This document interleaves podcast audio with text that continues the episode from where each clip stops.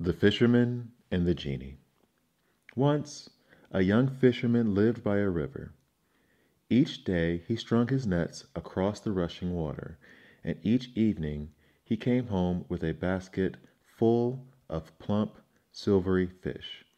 But on this particular day he wasn't having much luck.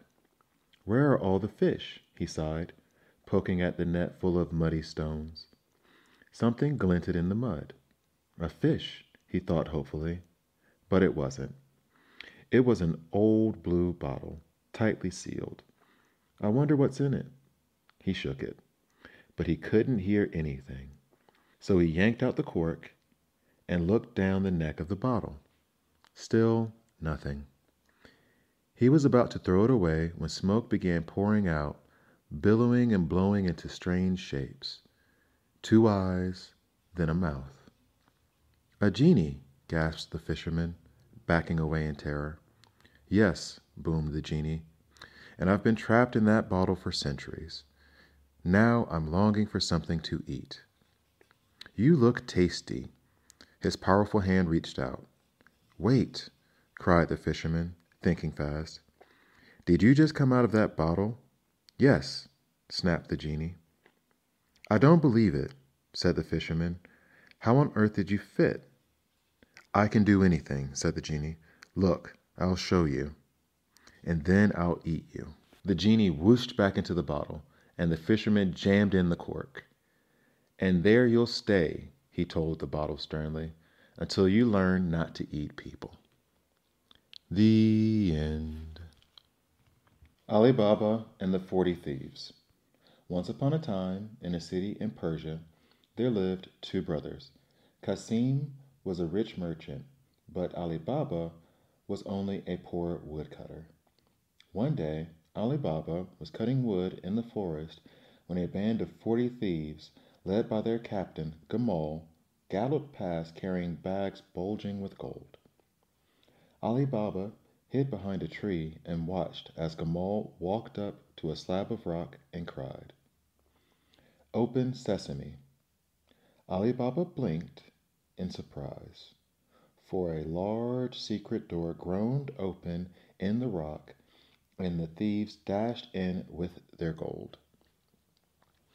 When they came out again, empty handed, Gamal called, Shut sesame. The rock slid back, and they all rode away.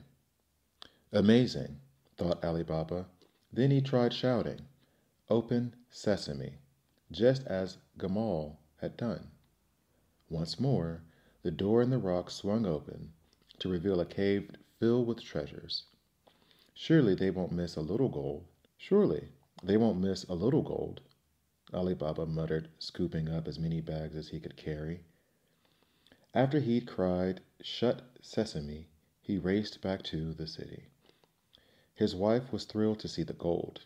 She was ready to go to the market at once. Ali Baba stopped her. We can't spend it right away, he pointed out. People would wonder where it came from. And if the thieves ever found out that it was me, we could at least see how much we have, said his wife. So she went to visit Cassim to borrow his scales. Why do you need our scales? demanded Cassim's wife. Oh, to weigh grain, Ali Baba's wife replied. She tried to look innocent, but Cassim's wife was suspicious. Ali Baba is poor, she said to herself. He would never have enough grain to measure. Secretly, she greased the scales all over with butter. There, she muttered, whatever Ali Baba weighs will stick. Sure enough, when Ali Baba's wife returned the scales, Cassim's wife found a gold coin stuck underneath. Triumphantly, she sent Cassim to question his brother. Ali Baba couldn't lie, so he told Cassim about the cave and the password. Cassim's eyes lit up with greed. The next day he drove ten donkeys laden with ten saddlebags to the rock, opened it, and went inside, closing the rock behind him. Cassim was entranced by the treasures in the cave. He gently packed up luxurious silks and seized strings of pearls and ropes of rubies. He grabbed sapphires and rubies and fistful of diamonds, plundering every chest until his saddlebags were bursting. When he came to leave, he had completely forgotten the words to move the stone. Open up, he shouted, but of course the stone didn't move. Open barley, he cried in desperation. Open corn, open chickpea. Nothing worked. Poor Cassim was stuck there until the thieves came back. When they saw him, they killed him on the spot. Cassim's wife was so worried when he didn't return that she asked Ali Baba for help. He searched everywhere for Cassim without success until he tried the cave, where he found his brother's body. Beside him with grief, he carried it home. No one must know how he died, Ali Baba told Cassim's widow. If the thieves hear, they'll know we discovered their secret and they'll come after us. Together with Cassim's clever servant, Morgiana, he came up with a plan. That day, Morgiana went to buy medicine in the market, telling everyone that she spoke to that Cassim was sick. Over the next few days, she said he was getting worse. At last, she announced that he had died. Finally, he could be buried. After the funeral, Cassim's widow invited Ali Baba and his family to move in with her. I'm lonely without Cassim, she said. We still have to keep our heads up, Ali Baba told them all. We can't risk the thieves finding out we stole their treasure, and that means not using it for a while. The thieves, meanwhile, had discovered Cassim's body missing from the cave and were furious. Determined to discover who'd stolen them, they scoured the city, hot with vengeance. Death to he who knows our password, they vowed. Gamal told them to watch and wait. After a couple of weeks, Cassim's widow decided Ali Baba was being overly cautious. She liked to buy herself little treats so she started to visit the market, spending some of the treasure Ali Baba had stolen from the cave. One of the thieves recognized a necklace and reported back to Gamal, who laid his plans. He bought 39 oil jars and piled them outside of Ali Baba's new home. Inside each jar, a thief was curled up. Only one jar was filled with oil. When you hear me throw a pebble, Gamal whispered to his thieves. That's our signal to attack. Then he knocked at the door. Please, can you help me? he asked. I'm here to sell oil in the market tomorrow, and I have nowhere to stay tonight. You're welcome to stay with us, offered Ali Baba, who didn't recognize Gamal in his guise as an oil seller. Cassim's wife was delighted to have a guest and ordered Morgiana to cook a grand meal for supper. Halfway through, Morgiana ran out of oil. I'm sure the oil seller won't mind if I use his, she thought, dipping her jug into a jar. She was astonished when a hollow voice inside the jar said, Is this the signal, Gamal? Is it? echoed from every jar. Not yet, she replied in a deep voice, thinking quickly. Somehow the thieves had discovered them. That meant the oil merchant was probably the captain of the thieves himself. If she didn't act, the whole family would be attacked in their beds. She filled a large saucepan with oil, boiled it up with fire until it spat, then splashed it into each jar. One by one, the thieves died. Morgiana went back inside to serve the meal and prepare for the most dangerous part of her plan. After dinner, she dressed up, placing bangles on her arms, draping a scarf over her shoulders, and finally tying a dagger around her waist. Would you like to see me dance? she asked the family. Ali Baba and his wife were puzzled, but Cassim's widow thought it was an excellent idea. Morgiana began to spin, twirling gracefully, waving her arms above her head, getting faster and faster. At the height of her dance, she withdrew the dagger and stabbed Gamal to death. Ali Baba was horrified. What have you done? he cried. Look more closely at him, Morgiana said. Ali Baba did, and gasped, Gamal. He was going to kill us all, explained Morgiana. His thieves were hidden in the oil jars outside. Ali Baba and his family were so grateful to Morgiana that they shared the thieves' treasure with her. Free to spend it as they wished, they all lived happily ever after. And the treasure cave and magic password were remembered in their family for generations, long after the treasure had been spent. The end.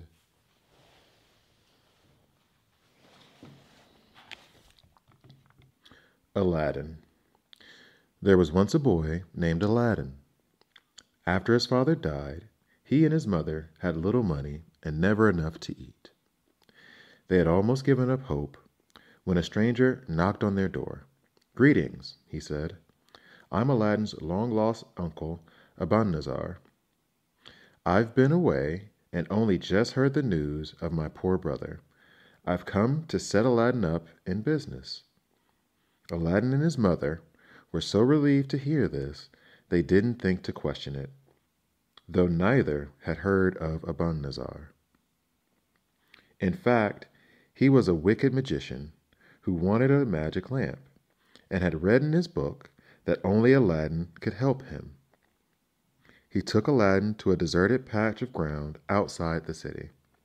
I have an errand for you, Abanazar said. He lit a fire, scattering powder as he murmured strange words. Aladdin couldn't believe his eyes as the ground shimmered and a trap door appeared. There's a lamp down there, said Abanazar. I want you to bring it to me. As a reward, you may have this. And he gave Aladdin a ring with a gleaming ruby. Yes, he said to his uncle. He climbed down into a cave. It was dark and smelly and cold, and Aladdin didn't like it very much. But he crept further and soon found the lamp. As his eyes grew used to the darkness, he saw four rooms crammed with gold. Beyond them was a shining garden of trees, blossoming with glistening jewels. Quickly, he grabbed handfuls of treasure before hurrying back to the entrance. The moment he reappeared, Abanazar bellowed, Where's my lamp? Please, may I come out? said Aladdin, who didn't want to stay in the dark and murky cave. You didn't find it, Abanazar yelled, and he slammed the door shut. Aladdin was terrified. Surely this cruel man couldn't really be his uncle. Shivering in the dark, he rubbed his hands to keep them warm. He didn't realize he was also rubbing the ring. A man loomed out of the darkness, and Aladdin jumped back in shock. I am the genie of the ring. Your wish is my command. I want to go home, wailed Aladdin. In a flash, he found himself magically whisked back to his mother. She was thrilled with the jewels he'd brought, but she was not impressed with the lamp. Dirty old thing, she said. I'll sell it once I've cleaned it up. As she polished it, an enormous man appeared and announced, I am the genie of the lamp. Your wish is my command. Please give us food, Aladdin asked, laughing at his astonished mother. Instantly, a delicious feast was spread before them on solid silver plates. It lasted an entire week, and then Aladdin sold the plates in the market. With the money jingling in his pocket, he went for a stroll and saw the Sultan's beautiful daughter, who was out with her ladies in waiting. The two exchanged smiles, and Aladdin instantly fell in love. I have to marry her, he told his mother. But she's a princess. Mother, I love her. Will you take the jewels I've found to the Sultan as a gift? Aladdin's mother hated to see him unhappy. So she showed the Sultan the jewels. These are from my son who wishes to marry the princess, she said. The Sultan was thrilled. Lovely, if he can produce forty trays of gold carried by eighty servants dressed in silk and jewels, then my daughter is his. Aladdin rubbed his lamp and instantly the genie conjured up a procession of glittering treasure and servants marching to the palace. Aladdin and the princess were married and lived happily in a magnificent palace built with the magic of the lamp.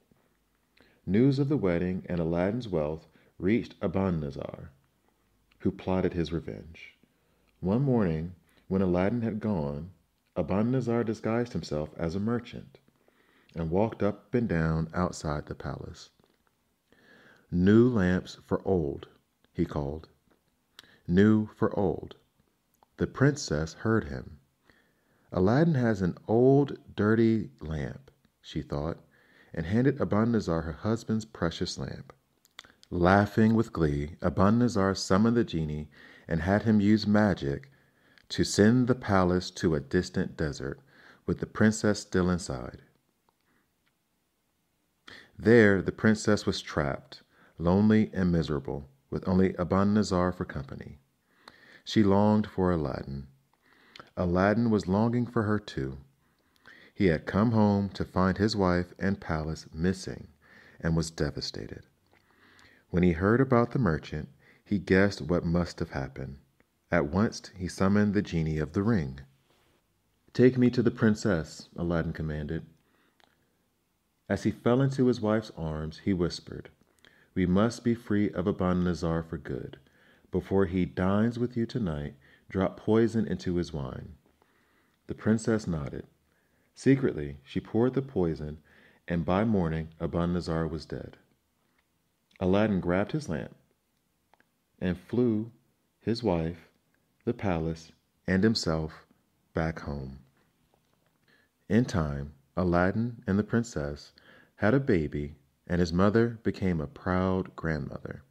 Aladdin became the sultan, and all lived happily ever after. As for the lamp and the ring, they were put away in a drawer and forgotten. Who knows? Someone might discover them again. The genies are waiting. The end. Sinbad the Sailor. Sinbad the Sailor was rich beyond his wildest dreams. Travel and adventure had brought him all the wealth he could wish for. But Sinbad felt restless. He wanted to see the world, find out how other men lived and explored their cities and islands. So he went to the market and bought silks and spices to trade. Then he joined a ship's crew and set out on the high seas. For days they sailed from island to island, trading their goods. One day they moored on an island covered in fruit trees. Sinbad lay down in the shade of the tree to take a nap. When he awoke, his ship had already set sail. Help, he cried, help. But there wasn't a soul to answer him. Sinbad scrambled up a tree and saw that on one side there was nothing but sea. On the other, the empty island stretched out before him, empty but for one enormous white egg. Sinbad slid down the tree and crept over to look at the egg. As he studied it, the sun was blotted out by a bird as big as a cloud. A roc bird, recognized Sinbad remembering sailors' tales of a monstrous bird. The roc settled down to sit on its egg, and Sinbad planned his escape. He unwound the turban on his head and tied it around the leg of the bird. When it flies away, it'll take me with him, he thought. At first light of dawn, the roc rose up on its enormous wings and flew so high Sinbad could no longer see the earth. He clung on tight, shutting his eyes until he felt the roc hit the ground with a bump. Sinbad quickly untied his turban, just in time to see the bird snap up a terrifying snake in its jaws and fly off once more. Sinbad groaned as he looked around. He was in a worse situation than before. Now he was trapped in a valley with steep sides. Dead sheep lay on the ground and slithering towards him were snakes so big they could swallow an elephant. The snakes were sliding over sparkling jewels that studded the dusty earth. Sinbad grabbed a few handfuls and stuffed them into his pockets. wondering how he would ever escape. More roc birds were circling above him. Every now and then, one would swoop down and grab a dead sheep in its vicious claws. Aha, thought Sinbad, whipping off his turban once again. He tied himself to a dead sheep and waited. Sure enough, down came a roc, grabbed the sheep, and they were off, Sinbad trailing along behind. As the roc bird flew over the ridge of the valley, a group of men raced towards it, waving their arms and forcing the roc to drop the sheep. Sinbad undid himself and scrambled to one side, watching curiously as the men searched the sheep's fleece. What are you doing? he asked. We threw sheep into the valley, hoping to catch jewels in their fleece. Then we wait for the roc birds to bring them back up again. But how did you get here? asked one of the men, looking at Sinbad. Don't pretend you escaped from Snake Valley. It's a long story, said Sinbad, but I do have some jewels. He pulled them out of his pocket. Will you take these for my passage home? The men nodded, listening in amazement to Sinbad as he shared his tale of adventure and escape. The end.